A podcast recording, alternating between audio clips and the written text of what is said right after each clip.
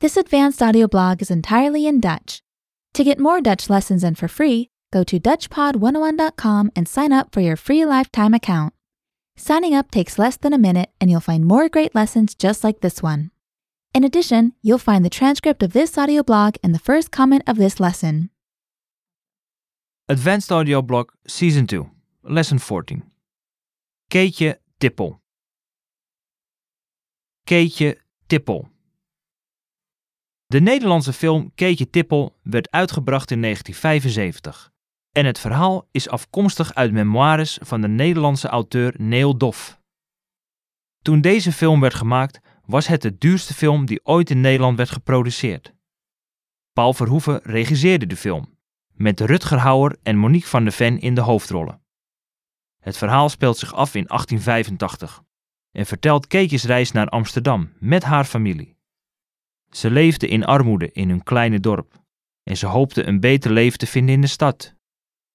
Keetje begint al snel na hun aankomst in een kleurstoffabriek te werken, maar de directeur van het bedrijf ontslaat haar als ze zich weigert zich te ontwerpen aan zijn pesterijen. Daarna belandt ze in een baan bij een hoedenwinkel. Maar als ze voor de hoedenwinkel een keertje stopt in een bordeel, verneemt ze dat haar zus daar als een prostituee werkt. Diezelfde avond wordt ze zelf verkracht door de eigenaar van de hoedenwinkel waar ze werkt, en uit wraak breekt ze de vitrine.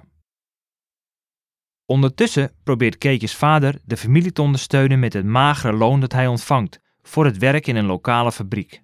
En de oudere zus van Keetje zoekt soelaas in alcohol en wordt uiteindelijk zo dronken dat ze niet langer in staat is nog als prostituee te werken. Uit wanhoop vertelt Keetjes moeder dat zij nu als prostituee moet gaan werken om de familie te ondersteunen. Via haar nieuwe baan ontmoet Keetje een kunstenaar namens George, die op zoek is naar een model voor zijn portretten. Hij stelt haar uiteindelijk voor aan een paar mannen, André en Hugo. Ze begint een relatie met die laatste, waarbij ze terechtkomt in een relatief comfortabel leven van een middenklasse, totdat haar verleden haar weer achtervolgt en Hugo beslist dat de relatie moet eindigen.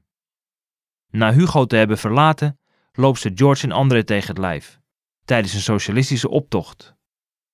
André werd gewond toen de politie arriveerde om het protest te breken. Terwijl Keetje hem verzorgt en hem terug erbovenop helpt, wordt het langzaam duidelijk dat zich tussen hen een relatie ontwikkelt. Remember to go to DutchPod101.com and sign up for your free lifetime account.